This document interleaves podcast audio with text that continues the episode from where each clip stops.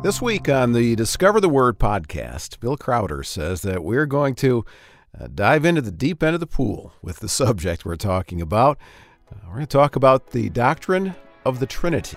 It's a subject that's been wrestled with for 2,000 years, and we haven't gotten a good way to figure it out. And we can't do what 2,000 years of scholarship has not been able to do. We can't unravel the mysteries of the Trinity, but we can look at some scriptures where we see them together in one place and see what they are doing together on our behalf and why the Trinity matters. And that's what we're going to be doing for the next hour here on Discover the Word. And even though it may be impossible for us to get our minds completely around this, our hope is that as we talk about the Trinity, God in three persons, the Father, Son, and Holy Spirit, we'll be encouraged by the greatness of our God and the great love that He has for us. Pull a chair up with Bill Crowder, Mart De Haan, Elisa Morgan, and Daniel Ryan Day for this Discover the Word study God in Three Persons.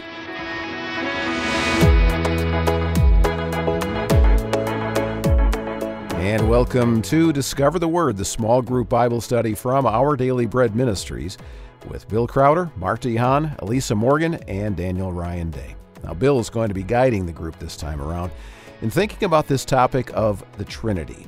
One theologian wrote that we do not hold the doctrine of the Trinity because it is self evident or logically cogent. No, we hold it because the scriptures reveal that this is what God is like. So I hope you're not intimidated by the fact that we're kind of highlighting the struggle that everyone has to fully understand what this God in three persons idea is. But that you're more curious and open to how this can help us to think about God. This is one of the advantages of studying the Bible in community with a group of friends like this. And so we're glad you're here at the table with us. Uh, Bill, let's get started with this Discover the Word study God in Three Persons.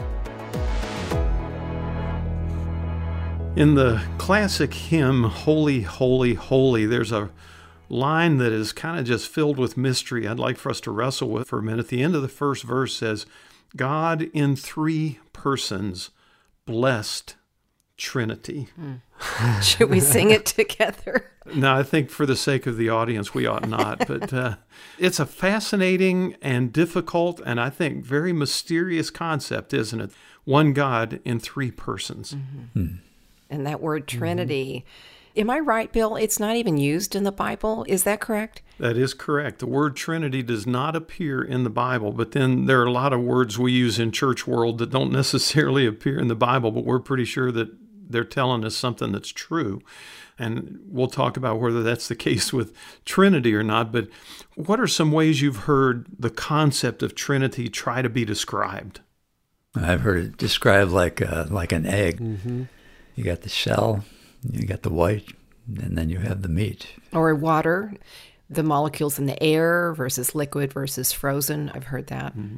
And together they're one, right? Mm-hmm. Yeah. Yeah. It's all yeah. the same thing, different yeah. expressions of water. Yeah, there's a somewhat controversial in church world explanation of a clover mm-hmm. and the different petals of a clover and but one clover. Huh. Mm-hmm. Yeah, and the one thing that all of those descriptions have in common is they're very unsatisfying. Mm-hmm. uh, they don't really get to the issue of how one God can manifest himself in three distinct personalities and yet be one God. And it's a subject that's been wrestled with for 2,000 years, and we haven't gotten a good way to figure it out. And I guess what I want to know is does that bother you or comfort you that we can't figure it out? yes, both. You know, Bill, with me, I have trouble just with God, period. I mean, when you talk about figuring it out. That's right. Yeah. I mean, to me, if I could understand how there could be a God, period, mm. in the mm. first place, mm-hmm then it seems like, well, the Trinity, I guess that's no big problem. uh, I'm not sure, but that's okay. I think that's part of what makes it mysterious is that it is really hard to get our heads around, Daniel. Mm-hmm. I resonate a lot with what Mart's describing because it seems like how to explain the God or how to describe this God seems like lesser of an issue than the initial belief that God exists. Mm. Describing him as Trinity is easier. Yeah than some of those bigger questions maybe that we struggle with first. I guess I'm helped when I read in scripture about the three distinct persons of the Godhead, meaning God the Father, God the Son, and God the Spirit. And I see, for instance, the Apostle Paul talking about in Romans 8 how the Spirit prays for us. Or, uh, you know, I see Jesus himself talking about the Spirit or talking about the Father. You know, when I see that interaction and that conversation by God Himself about Himself, that somehow this is a hard word, but legitimizes yeah. this 3 mm-hmm. in one concept for me. And there's also a level two to it where like it's good, I think, that we struggle to get our minds around it because as soon as we feel like we understand God, then it's probably not God anymore.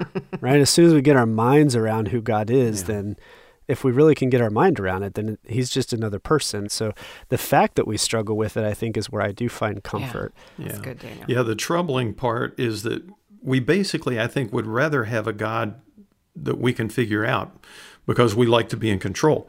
But the comforting part is that the God described in the Bible is so big and beyond us that he is beyond description, and that means he's bigger than we can comprehend. And that also has that comforting element to it, as you were saying, Daniel. Elisa, I like the distinction that you made because that's what I want us to do this week. We want to look at some scriptures where we see the three persons uh, together. And we can't do what 2,000 years of scholarship has not been able to do.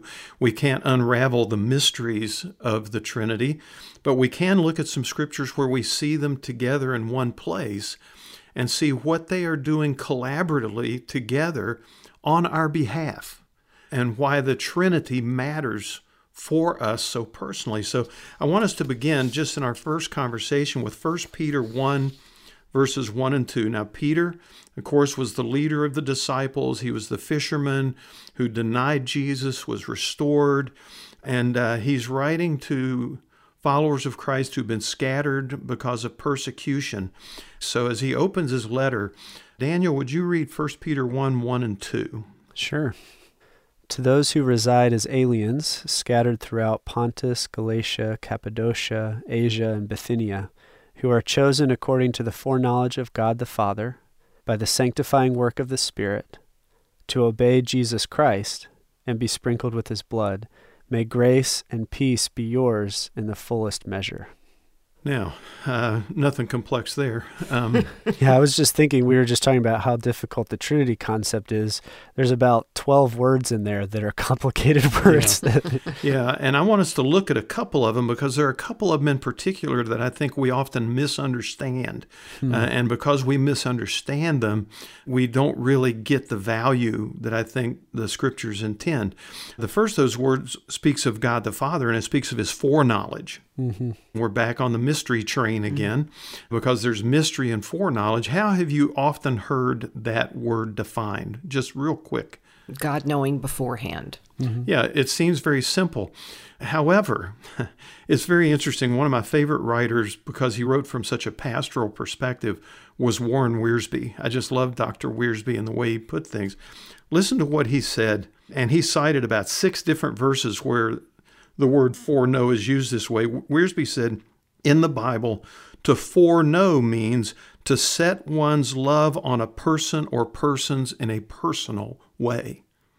Now, how different is that than just knowing beforehand? Mm-hmm takes me to Psalm 139 about David's writing of God's creating him in his mother's womb and about how he knows a word before it was on his tongue and his mm-hmm. thoughts from afar. It, there is a beyond just knowing what's going to happen, there is this connection that based on love that it, surrounds the entire relationship. Mm. It speaks so personally to how God feels about us. Yeah, the New Living says, uh, God the Father who knew you and chose you long ago. Mm. Yeah. And what Wiersbe is saying is that was fueled by his love for us. Hmm. It wasn't just an arbitrary act, it was born out of his love. The other word in here, if we skip the sanctifying work of the Holy Spirit, which sanctifying means to make holy or to set apart for God's use, the other word is to obey. And it's a word that we've talked about a lot on the program and other conversations. What's the problem with the word obey?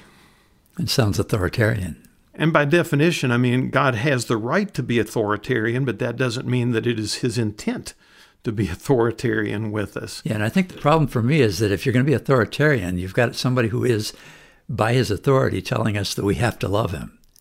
And he's just kind of like, mm. that just doesn't seem to work. Yeah, because forced love really Yeah. isn't love. Right. Yeah. Does it help at all, though, that this is Peter that's writing and he's calling his readers to obey? So it's not really God calling them to obey, it's Peter admonishing, encouraging, challenging them to obey.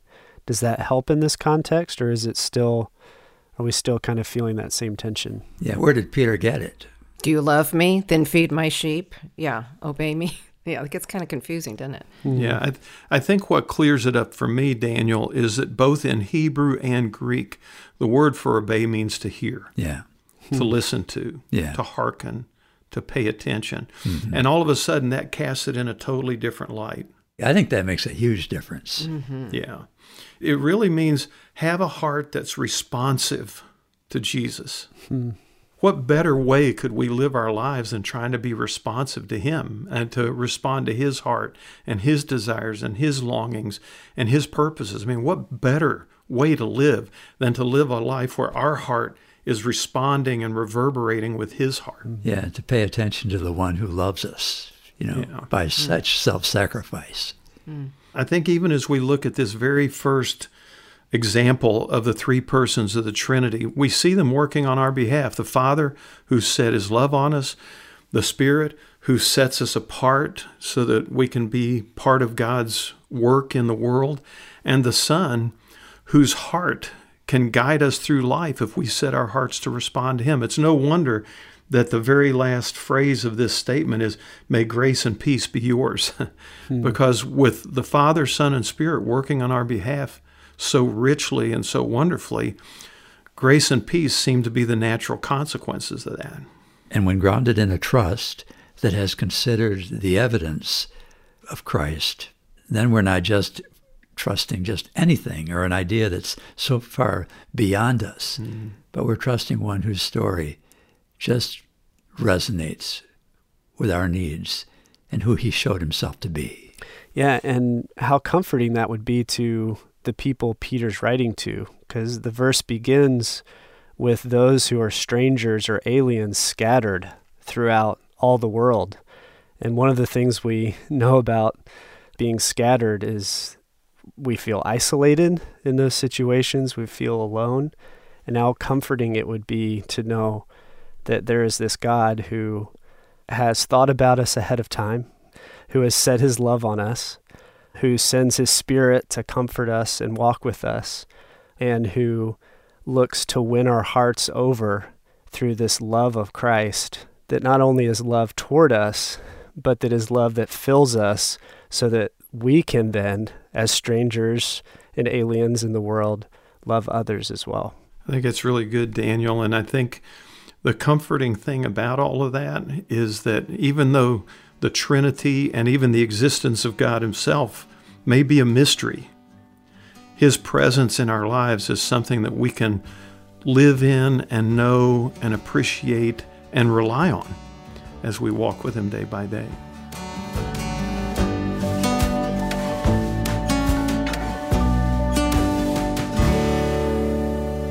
One of my favorite stories in the Old Testament is the story of Joseph. And there's one phrase in there that I just find so lovely. it's when they're talking about the relationship between Joseph's father, Jacob, with Joseph's younger brother, Benjamin.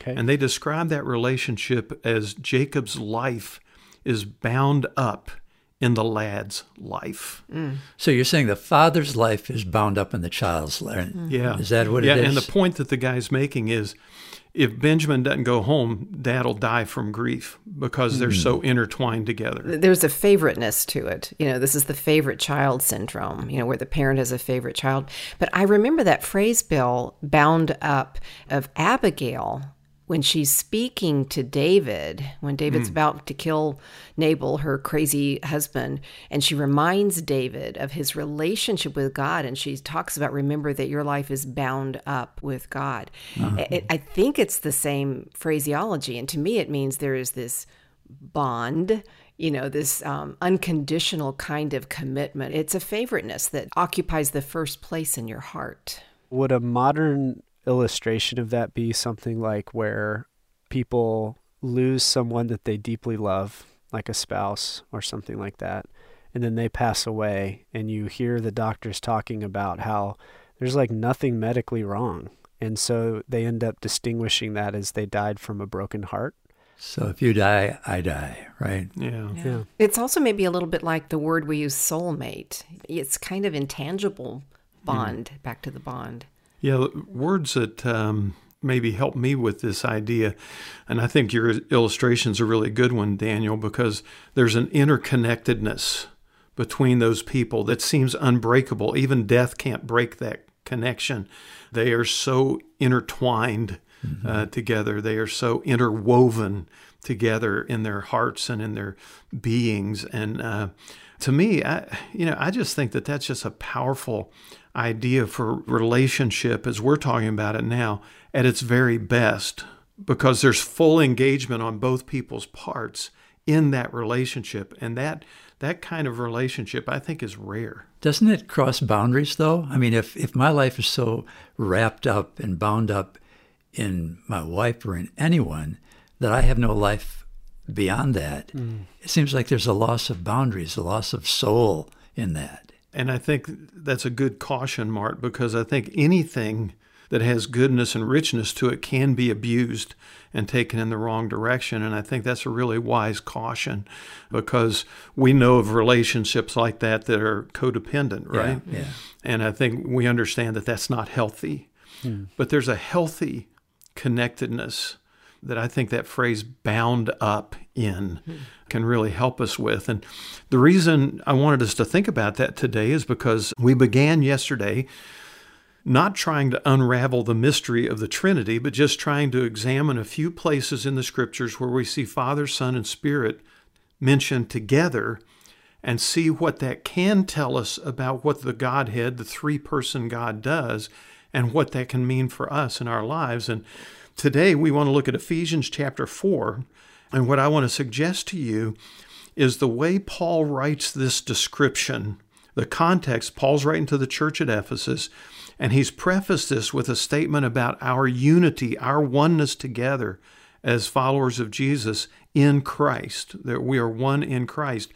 But it's almost like in verses four through six, he raises the intensity of it so that it's not just that as followers of Jesus, our lives are bound up together, but the way he presents this is as if God himself is bound up in that as well, that his life is woven together in the life of the body of Christ, the church. So let's look at Ephesians 4. Lisa, would you read verses 4 through 6? And uh, you'll hear the three members of the Trinity loud and clear, but after she reads it, we'll go back and talk about it a little bit. Elisa? Sure. Okay, Ephesians 4, verses 4 through 6. There is one body and one spirit, just as also you were called in one hope of your calling. One Lord, one faith, one baptism, one God and Father of all, who is over all, and through all, and in all. Bill, I didn't hear Jesus referenced Yeah. there. Jesus is referenced with the word Lord because, as we know in the New Testament, and most specifically, actually, in the Gospel of Luke, Luke interestingly uses the word Lord to describe Jesus more than any other word and more than any other book in the New Testament. But we have Spirit in verse 4, we have Lord in verse 5, referencing Jesus, and then we have God the Father in verse 6. So those are the three persons of the Godhead. Now, let me just throw one thing at you. What you have in these three verses are, in a sense, three sets of three. Hmm. Huh? You have the Spirit Okay. with one body and one hope. You have the Lord with one faith and one baptism. Ah. And you have the Father who is first over all, second through all, and third in all. Hmm. So there are three threes in this discussion of the three persons of the Godhead and his engagement with the church. Now, that all sounds really heady. So, how do we get that a little bit more uh, relatable? Yeah, and the question is why are there three threes, right? Yeah. Obviously, nobody knows because Paul doesn't tell us why he wrote it this way. One theory is that it was written kind of as an early creed. And so it was written that way as a memory device to help people learn it so that they could remember these basic ideas of truths, even as the scriptures were in the process of being written. You know, Bill, I'm really grateful for that explanation because when my heart wants to respond to your question about why are there three threes, I go, this is an example of when at times I feel like the Bible makes itself so impossible to access for me, for the regular person, you know, some kind of a lock that I don't have the key to.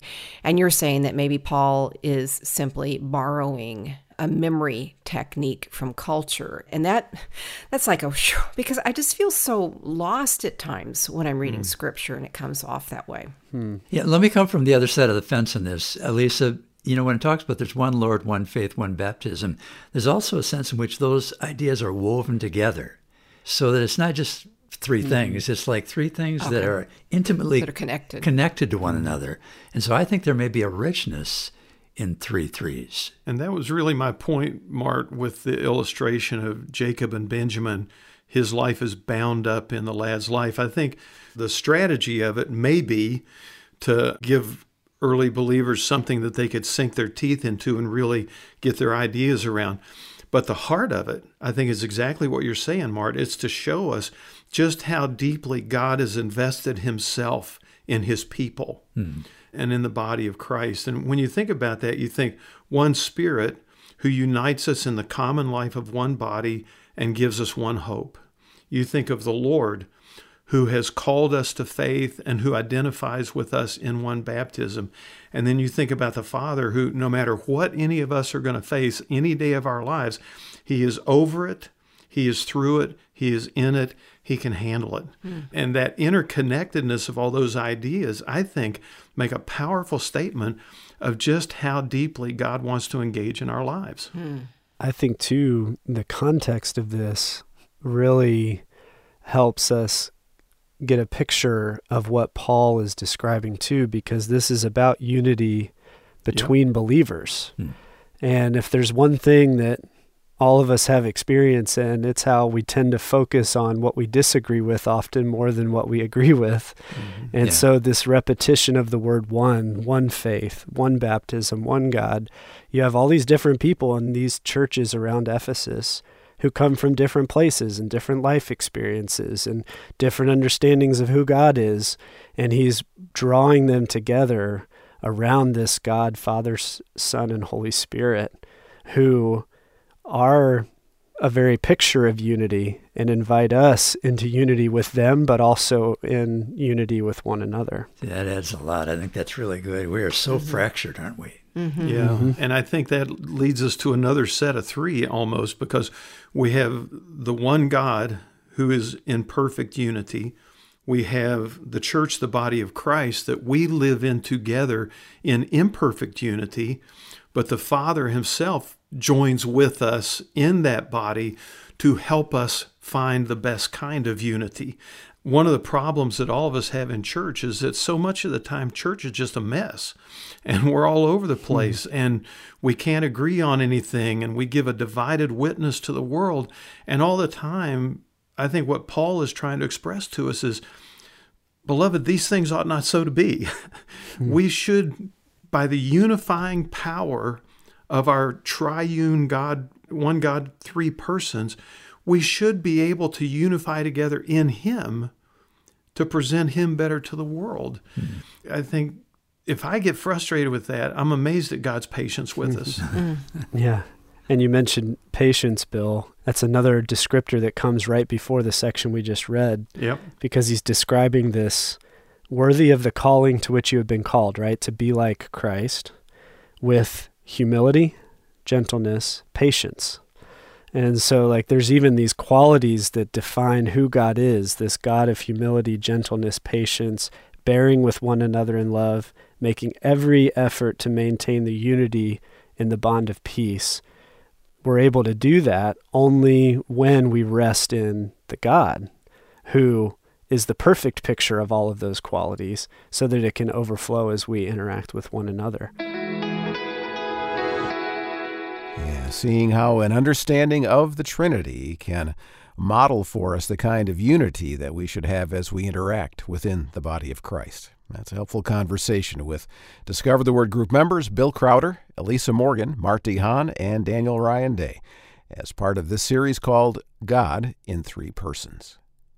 And when we continue, Bill's going to take us to a familiar passage, the Great Commission, to see how the triune God, Father, Son, and Holy Spirit, can make what seem like an impossible and overwhelming task and mission much more doable and reasonable. That after this word about some other materials on this subject of the Trinity that you may find helpful. An important topic on the Discover the Word podcast. And when you visit our discoveryseries.org website, we have several resources on the Trinity. Now, the Discovery Series is a collection of over 200 short, online, and in some cases printed Bible study booklets from Our Daily Bread Ministries on a variety of topics. One in particular is called Do Christians Really Believe in Three Gods? Now, Muslims, Jews, Jehovah's Witnesses, Mormons insist that the Orthodox Christian doctrine of the Trinity is a hangover from the polytheism of Greek and Roman mythology. And so, is that true? Well, this booklet explains why followers of Christ believe in a three in one God and why this doctrine of the Trinity has such great significance. You'll find it at discoveryseries.org. And again, that booklet is called Do Christians Believe in Three Gods? And if you type the Trinity into the search box there, you'll see a couple more helpful resources on this topic that you can read. I encourage you to do that. And now back to this Discover the Word study God in Three Persons. Have you ever been faced with a task that just felt overwhelming? Like Ooh. every day. yeah. yeah. And okay, every could time, we be a little more specific? actually, every time we gather to have conversations about scripture, I'll have moments each time where I feel completely overwhelmed. I'm way in over my head. You know, as Vernon Grounds used to say, I've got one nostril out of the water and, and I don't even know what we're doing here. Yeah, I feel it all the time. One of the things mm-hmm. that they teach you, like with project management, is you have to break a project down into its individual parts and pieces and then break it down even more into the steps that you take to accomplish each of those pieces. Mm. Because if you try to think of something like, I'm going to build a website or or some project like that. I'm going to raise a child. Yeah. Uh, yeah. They are. They're just huge projects and it is overwhelming if you are thinking about the whole thing that needs to get done. Yeah. Hmm. I just recall I think a year ago, I went on and did a bunch of trimming of tree branches in my backyard, and I got to trimming and trimming and trimming.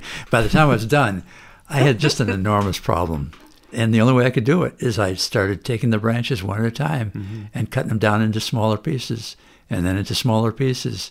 And I, mm-hmm. you know, mm-hmm. the only way I could get them in, into my pickup and get this stuff eventually taken away was just by breaking it down, breaking it mm, down. That's a great illustration. So you were practicing good project management according to Daniel's description. I was trying to survive.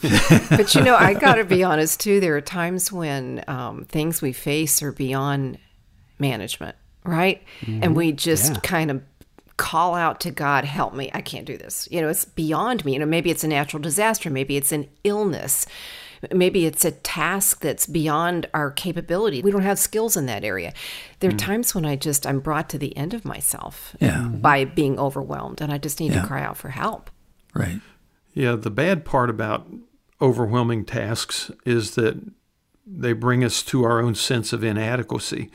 Uh, the good thing about overwhelming tasks is that they teach us how to reach out for help. Yeah. Mm. And I want you to think about that overwhelming task thing. And Mart, I'm going to ask you to read Matthew 28, verses 19 to 20. But before you do, I want to have you put yourself in the place of a fisherman, blue collar, lacking religious training, and then being given this task. Okay? Matthew 28, 19, and 20. And by the way, it's Jesus who's speaking. Okay. So Jesus says, Therefore go and make disciples of all the nations, baptizing them in the name of the Father, and the Son, and the Holy Spirit. Teach these new disciples to obey all the commands I've given you, and be sure of this I am with you always, even to the end of the age. Okay, you're one of those fishermen. How overwhelming does that sound? I mean, you've never traveled more than 75 miles away from home, and you're told all the nations? Really? Mm-hmm. Mm-hmm. Yeah. Bill, I appreciate you pushing us to consider the context and the audience that Jesus is speaking to. But if I'm honest, I have formal theological training and I have traveled, and that feels overwhelming. Yeah. Hmm. Right? Absolutely. Like to go into all the nations and make Mhm. disciples of all people and teach them everything that Christ has commanded. Yeah, there's a lot of alls and a lot of everythings Mm-hmm. in these words. But you know, Daniel, what's popping? Thanks for pointing this out. If you look at verse 20, there's another one, and it's I am with you always Mm-hmm. to the end of the age. S- So there is a kind of a provision, but it's still Mm-hmm. overwhelming. Yeah, and I think though that Bill, your challenge early on is really important. If we put ourselves in their place, they wouldn't be able to look at this challenge from our point of view, seeing that really he was giving it to the whole, all the followers of Christ who would come, right? Yeah. Yeah. See, if I'm one of the disciples hearing this challenge, I'm thinking, okay, the first thing I need to do is invent the internet. You know, I mean, it, it's just so beyond human capacity Right. to think about a task like this. Now, it helps that Jesus frames it beginning by saying in verse 18, all authority is given to him in heaven and earth. And then ends it by saying, I am with you always, even to the end of the age. Mm-hmm. So we're not expected to carry this out in our own authority, it's his authority. And we're not expected to carry it out by ourselves. He is with us. Hmm. So that takes a little bit of the angst out of it, at least for me. Sure. But if you're one of the 12 and you're only 12, imagine what that would have sounded like. Yeah. Well, and we're hearing it, and this is to Daniel's point, we're hearing it 2,000 years later, looking at all that God has done through generations and generations and generations Yeah. of people. And they're hearing it, it's up to me, you know, in the next 10 mm-hmm. minutes, you know, I got to get that done this year because he's coming back. And mm-hmm. Yeah. that's huge. That's another side of it, isn't it? Yeah. Yeah. And it's also a math question, and the math doesn't add up because what their understanding of discipleship is is this relational three plus years that they've spent with Jesus hmm. Hmm.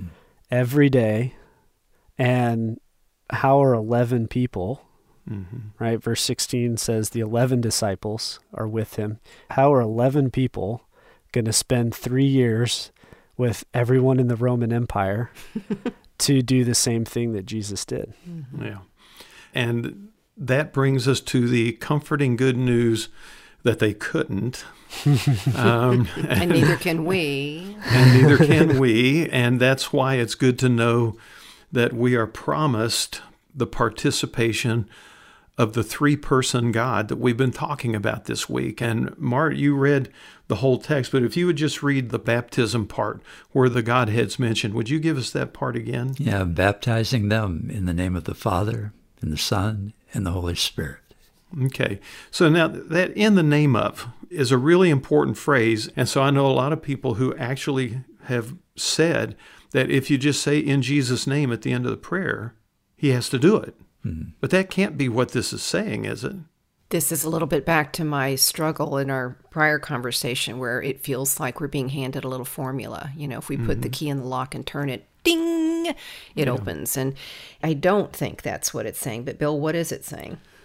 Well, I think it's speaking of our relationship with God vertically and his relationship with us coming in the other direction. And I think that it's seen that way because in the name of kind of has two ideas behind it. One is the idea of identification. Mm-hmm. That when a person is baptized in the name of, they are identifying with the person in whose name they're being baptized. So when a person is being baptized in the name of the Father, Son, and Holy Spirit, it is a statement of identification. I am identifying myself with this God who has given me life and hope and meaning and purpose and love. That's what Yeah. our side of the in name of means. Does that make sense so far? Yeah, it reminds me of other places in the New Testament where they talk about like he received the baptism of John, Mm-hmm. right? So like there is other baptism happening. Whose baptism did you receive? Yeah. And in this situation, it would be I received the baptism from the Father, Son, and Holy Spirit. And by contrast, it's really interesting that Paul points out, you know, except for one or two people, I didn't baptize anybody. It's almost like he doesn't want that authority, you know. And Bill, following up on this idea of identification, but that only makes sense if you know something about the person, right? That's right. Yeah, it seems to me like I've spent my whole life just gradually learning to know a little bit about this God. Hmm. And it keeps getting better. But it seems like it's such a process of getting to know this one that we are identified with. Yeah. Hmm. That's really important, Mart. And I think one of the things that helps with that, at least it helps me with that, is the fact that it's not only us identifying with the Father, Son, and Holy Spirit, but in the converse, the second part of it is the Father, Son, and Holy Spirit are identifying with us. Hmm. This is the very end of Matthew's gospel, but early in Matthew's gospel, Jesus himself is baptized, if you'll remember. And when Jesus is baptized, the Son, mm-hmm. the Father speaks from heaven, and the Holy Spirit descends like a dove. So we see all three persons of the Trinity there. And it's as if the Father and the Spirit are identifying with Jesus in his baptism. And now Father, Son, and Holy Spirit identify with us hmm. in our baptism and connect to us that way as well. So, what does all this mean in terms of then overwhelming tasks, the task of discipling all nations and baptizing them? What are we to take home from this? in the midst of this impossible task, this too big for us task, this global task, in the midst of all of that, the Father, Son, and Holy Spirit, who, as we saw yesterday, are intertwined and engaged with the life of His people, is also with us in this task so that it doesn't have to be too big for us because it's clearly not too big for Him. So, what we do is not try to accomplish the Great Commission, as it's sometimes called, but what we try to do is cooperate with our Father in accomplishing His purposes in His world. And that seems to be more like project management, Daniel. It feels a little bit more bite sized and easier to handle. And is it true for any overwhelming task or only the Great Commission? Is this a, a larger principle we can take forward in our lives? Well, I think if we go back to yesterday and we see how deeply the Father, Son, and Spirit have intertwined themselves in our lives, I think it mm-hmm. applies to everything in our lives because there's nothing in our lives that are not a concern to Him. Hmm. And I think, Elisa, it goes back to something you pointed us to early in this conversation the way this ends. Mm. And remember, I am with you always to the end of the age.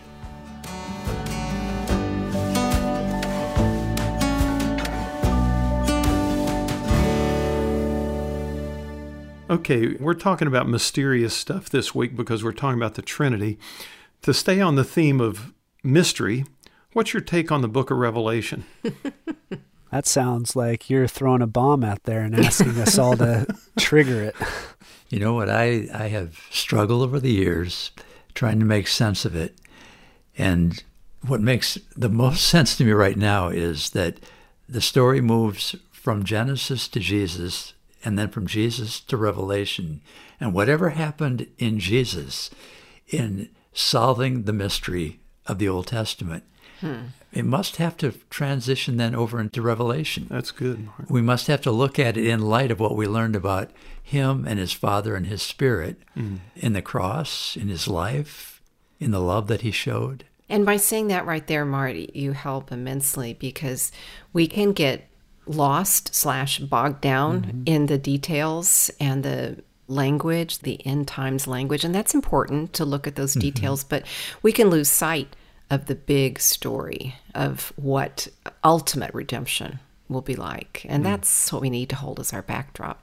And I think what sticks with me is that just as there was so much that couldn't be understood about Jesus from an Old Testament point of view, so there's so much hmm. about the revelation that we don't begin to understand unless we look at it through the lens of Jesus, mm-hmm. what has been revealed in him. That's good. Mm-hmm. One thing that I'll just kind of throw in there to add to that one of the things we're doing this week with the Trinity is we're trying to not get too stuck in the weeds of all the mysterious elements of the Trinity that we can't understand and try to focus on what the scriptures have given us. When we look at a book like Revelation that's filled with symbolic language, filled with apocalyptic stuff, as you mentioned, Elisa, it's easy to try to get pulled into the weeds of that, and there's a time and a place for that. Mm. Uh, I'm not denying that. But for our purposes today, what I'd like to do is hear, as we continue thinking about the Trinity, I'd like for us to hear a couple of verses, but not hear them the way we usually do. I'd like to do what we did with the Great Commission and try to put ourselves in the place of the first hearers, because the first hearers were people living toward the end of the first century. The church was under intense persecution. Mm. People were being killed because of their faith in Jesus. They were facing a world that was filled with animosity and hatred and vitriol. And I mean, if you were a child of God in the first century in the Roman Empire, you were a walking target. Hmm. Hmm. And in that context, I want you to hear what John, the beloved apostle, who's been exiled onto the island of Patmos, I want you to hear what he writes as he begins to communicate with some of those believers who are experiencing persecution. And he himself is under attack. He himself That's right. has been imprisoned. Mm-hmm. Yeah, okay. Okay, Elisa, how about reading Revelation 1 4 through 6 for us? Sure, sure. And Bill, one other thing. You mentioned hearers. We have it written. And so it would almost be helpful for us to even close our eyes and just listen to this being read in the same way that people would have heard it originally, too, maybe. Oh.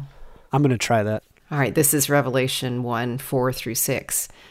John, to the seven churches that are in Asia, grace to you and peace from him who is, and who was, and who is to come, and from the seven spirits who are before his throne, and from Jesus Christ, the faithful witness, the firstborn of the dead, and the ruler of the kings of the earth to him who loves us and released us from our sins by his blood.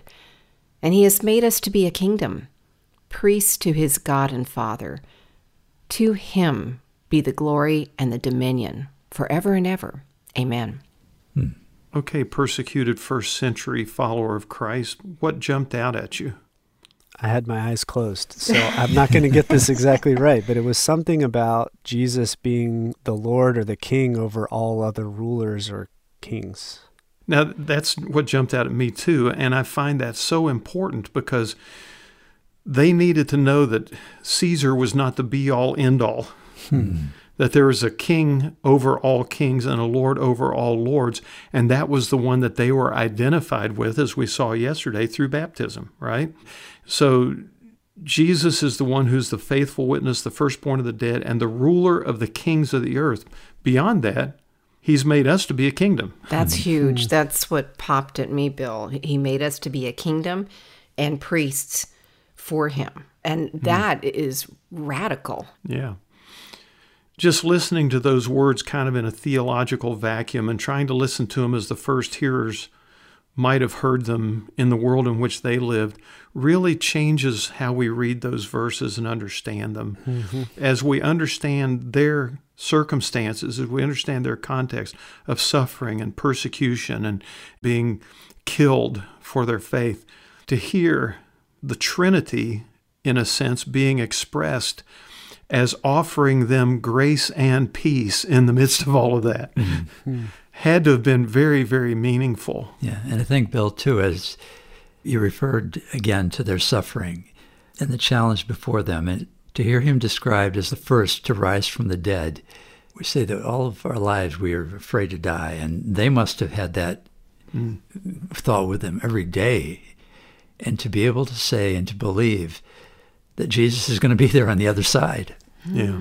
It had to give them courage in rising to the level of being a, a citizen in a kingdom of the Christ. Mm. That's really important, Mart. I've been reading a book called uh, Reading the Grain of Scripture by Richard Hays, and in it he says, None of the Bible makes any sense unless it's read in the light of the resurrection of Jesus. Mm. And I think that's really so important. The firstborn of the dead, mm. the resurrected Jesus, the hope that that can give to them, that even if death does strike them, death isn't the end because Jesus has already taken care of that. Yeah. Yeah, and the other thing that jumps out this is the very beginning of the letter mm-hmm. of Revelation. This is setting up the themes that the rest of the letter is going to pull from and be mm-hmm. developing and explaining. And so, Jesus being the firstborn from the dead, being the ruler of the kings of the earth, these are the themes that help us maybe unpack some of the other confusing places in Revelation later. mm, yes. because this is the foundation from which the whole rest of the letter is coming from. Mm. And it's also the heart that it's coming from. And it's a heart that begins with grace to you and peace. Mm-hmm. Wow.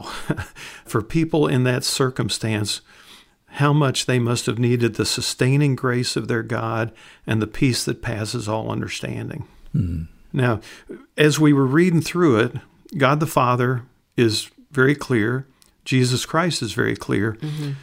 The Holy Spirit seems to be described as the seven spirits who are before his throne. How's that for a curveball, huh?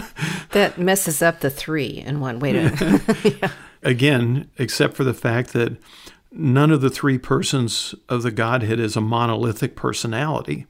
And just as we see in Jesus many descriptors of who he is and what his heart is.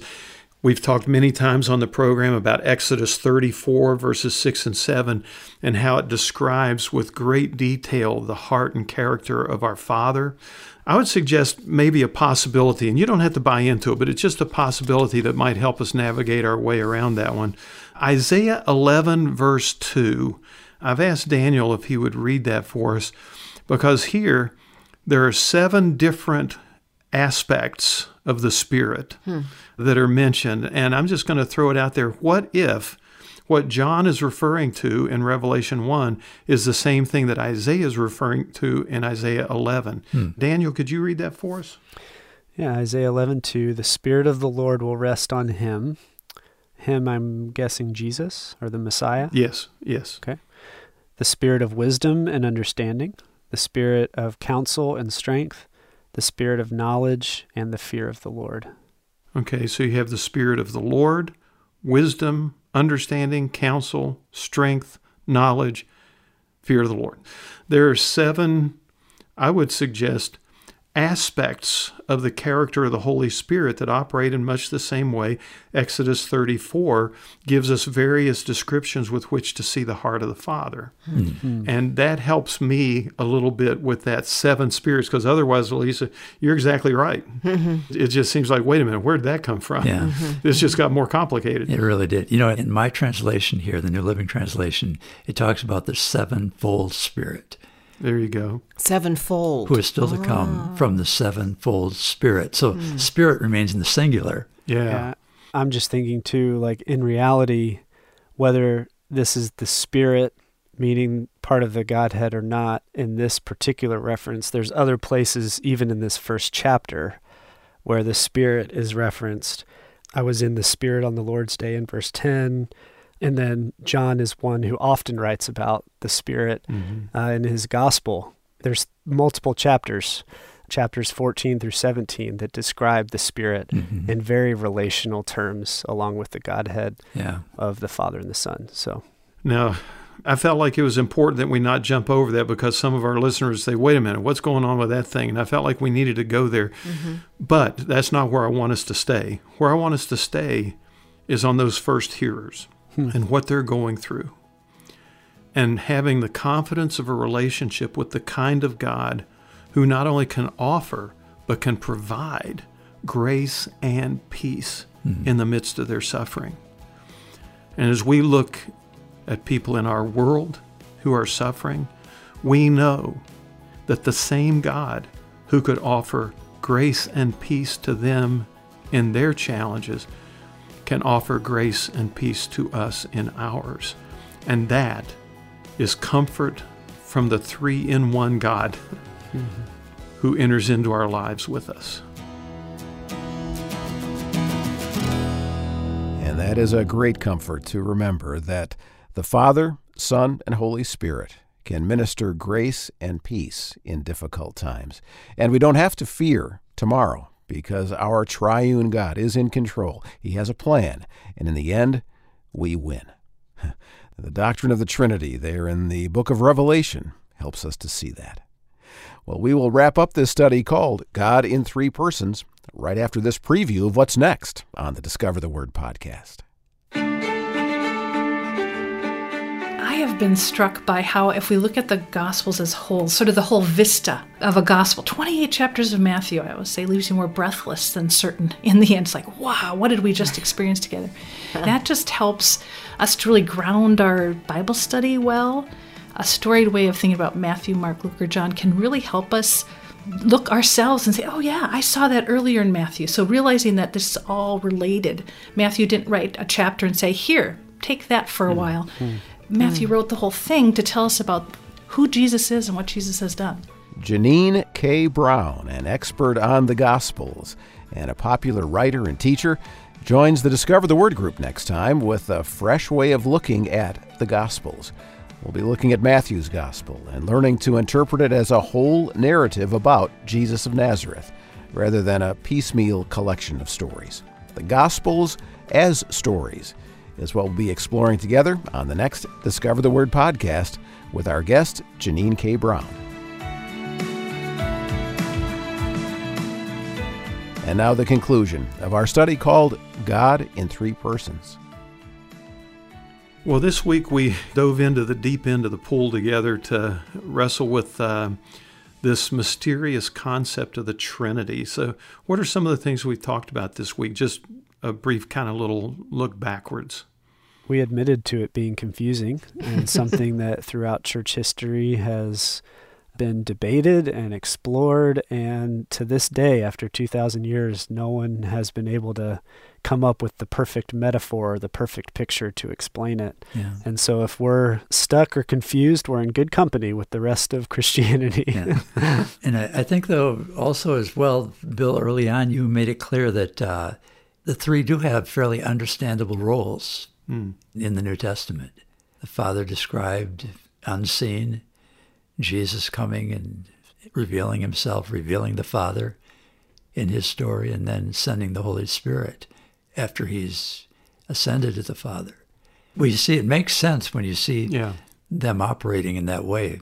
I think the way the Trinity works tends to be easier to understand than why the Trinity is. Yeah. Hmm. Yeah. maybe. And I tend to, this is how I approach most of life. As I'm learning and understanding, I tend to go, yeah, so what? You know, with these concepts. And, and I've come away with some pretty tangible handholds, if I can just throw them out here right now. As we talked about the three persons being all involved in our rescue, I thought to myself, do I remember that there are three expressions in the Godhead. Do I have a relationship with the Father? Do I have a relationship with the Son? Do I have a relationship with the Spirit? And how can that enrich my relationship with God? And then I thought, as we talked about how the Trinity is engaged in the body, I thought, oh, yeah, when I hit disunity, in my relationships in the church, wherever I am, can I look to the unity that's in the Godhead and draw strength from that? And then we covered that sometimes we face overwhelming things in life, like the Great Commission, and Jesus promised the unity of the Godhead. And I think, gosh, am I drawing on the Spirit's power, the Father's power, the Son's power in those challenges in my life? And then yesterday, as we looked at persecution and where grace and peace come from, it, it again grabbed me. And I thought, am I really connected to the fullness of what mm-hmm. I can have in God, which is Father, Son, and Spirit. So that's mm-hmm. where I've been going with these conversations. Yeah, I think, uh, you know, one of the things we did a couple of times this week, both with the disciples hearing the Great Commission and then yesterday with the first century followers of Christ who were undergoing really intense suffering for Jesus' name. I think for me, one of the things I've kind of wrestled with a little bit is we stand on the shoulders of 2,000 years of Christian scholarship. Mm-hmm. And as Daniel rightly said, we haven't been able to figure this out. Imagine what the first hearers of these statements about Father, Son, and Spirit would have been trying to sort out in their own thinking. And, you know, it just gives me a lot of sympathy for those folks. Sometimes we think, boy, if I could have just been there when Jesus was alive and stuff. And then I think, no, I'd probably be even more confused than I am now mm. um, because there's so much more here than any of our minds are big enough to really grasp. But uh, but we're going to try one more time, and we're going to go to one more text in the New Testament where we see the Father, the Son, and the Spirit mentioned, and this is in a benediction. Now, what's a benediction? It's like a final blessing or a sending out of people, mm-hmm. usually like at a church gathering or something like that, where you're reminding them that God is with them as they go out into the world to be his ambassadors. Yeah, there are two formal parts of church liturgy that many church denominations or groups use. One is a doxology, which is an upward statement of uh, the glory of God, and the other is a benediction, which is an outward statement of blessing to the people of God. And um, what we're going to look at today is in 2 Corinthians 13, verse 14. And this is actually one of the most beloved benedictions that's used in many, many churches around the world. It's one that uh, I think has great beauty and dignity to it, but also it's one that offers great promise and hope. So 2 Corinthians 13, verse 14, and I know each of you uses a different translation, so if each one of you would read it in your translation, let's see if there are any differences. So here's the NIV. May the grace of the Lord Jesus Christ and the love of God and the fellowship of the Holy Spirit be with you all. Okay. You know, at least I've got the NLT and it's almost word for word. Same oh, wow. Thing. Okay. Yeah, may the grace of the Lord Jesus Christ, the love of God, and the fellowship of the Holy Spirit be with you all. Mm-hmm. Mine's similar as well, although it's funny, my translation ends with verse 13, so there must be a different way that they've broken apart the verses in mine. Hmm. So in mine, this is 2 Corinthians 13 13. The grace of the Lord Jesus Christ, the love of God, and the communion of the Holy Spirit be with you all. Hmm. hmm. Okay, communion and fellowship, mm-hmm. not exactly meaning the same thing, so there's some nuance there. Uh, the first thing that strikes me about how we see this presentation of the three persons of the Trinity is that it's not in the order we're used to it being in. Mm-hmm. What are we used to hearing? Father 1st mm-hmm. yeah. yeah. We're used to hearing Father, Son, Holy Spirit, but mm-hmm. here it's Lord Jesus Christ, God, and Holy Spirit. Mm. Why do you think that might be? The thing that comes to my mind is if we didn't have the Son, what would the Father be? I mean, what would the Spirit be? It's almost like we know the Father. Jesus said, you know, if you've seen me, you've seen the Father. And then when he sends the Spirit, we know that the Spirit's coming in behalf of Jesus. So it's kind of like Jesus is kind of like the eye opener. Mm-hmm. I think you're really onto it there, Mart. I think uh, one of the writers that I was reading when I was putting some of this material together said the persons of the Trinity are listed in the order in which we come to know them. Hmm. We first come to know Jesus, who brings us to the Father, and the Father sends the Spirit. So there's kind of a chronology of how we come into relationship with God in a sense, because it does, as you rightly said, all start with coming to know Jesus.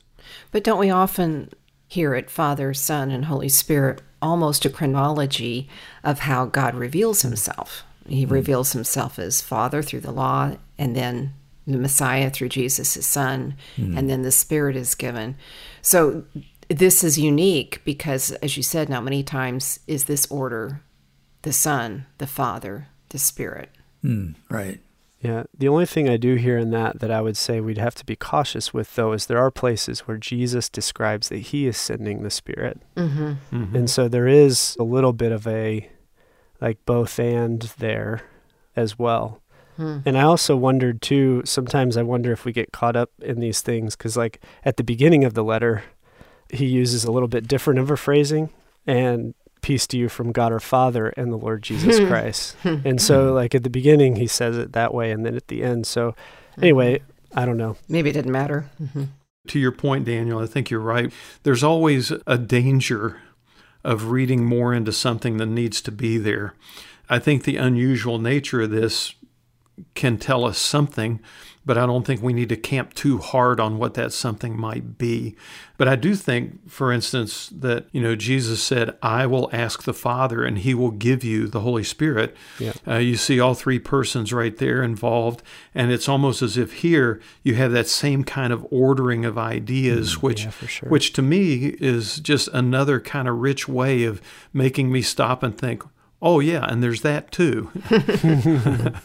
you know, and to repeat, I guess, but it means so much to me when I think of the Father, who can seem aloof, maybe, and so great and, and mm-hmm. unseeable, mm-hmm. but he's like Jesus. You know, yeah. he's got the heart of Jesus. And when I'm struggling to figure out, well, what is the Spirit doing in my life? It's so helpful to think, well, whatever the Spirit's doing, it, it's like Jesus. And it almost helps you to kind of arrive at some conclusions about, you know, which way to go yeah. and how to express it. Yeah, Jesus said, when the Spirit comes, He will teach you about me. Uh, yeah. Uh, he will help you to understand me. And John says, when He came, He came to reveal to us the Father. And I think mm-hmm. maybe the most important thing as we kind of wind down our conversations on this mysterious idea of the Trinity is to see how wonderfully integrated the Godhead is and how perfectly unified, not only in spirit and in character, but also in working, mm-hmm. so that all these little overlaps, like what Daniel was mentioning earlier, and all of these restructurings of things, don't mean as much maybe as the reality that because of Jesus we have grace, mm-hmm. and because of the Father we are loved, and because of the Spirit we can have fellowship with God and with each other in a way that would be impossible apart from this God in three persons.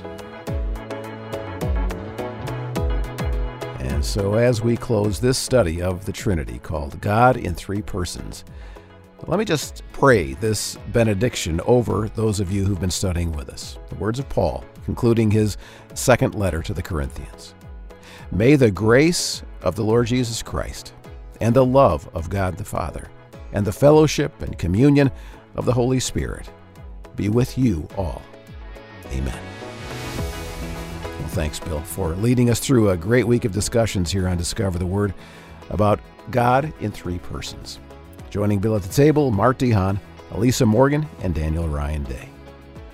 Discover the Word is a small group Bible study from Our Daily Bread Ministries in Grand Rapids, Michigan, in which we invite you to walk with us through topics and passages that inform the way we read the Scriptures, challenge us as we live our lives as followers of Christ, and always point us to discover Jesus in the pages of the Bible. Discover the Word.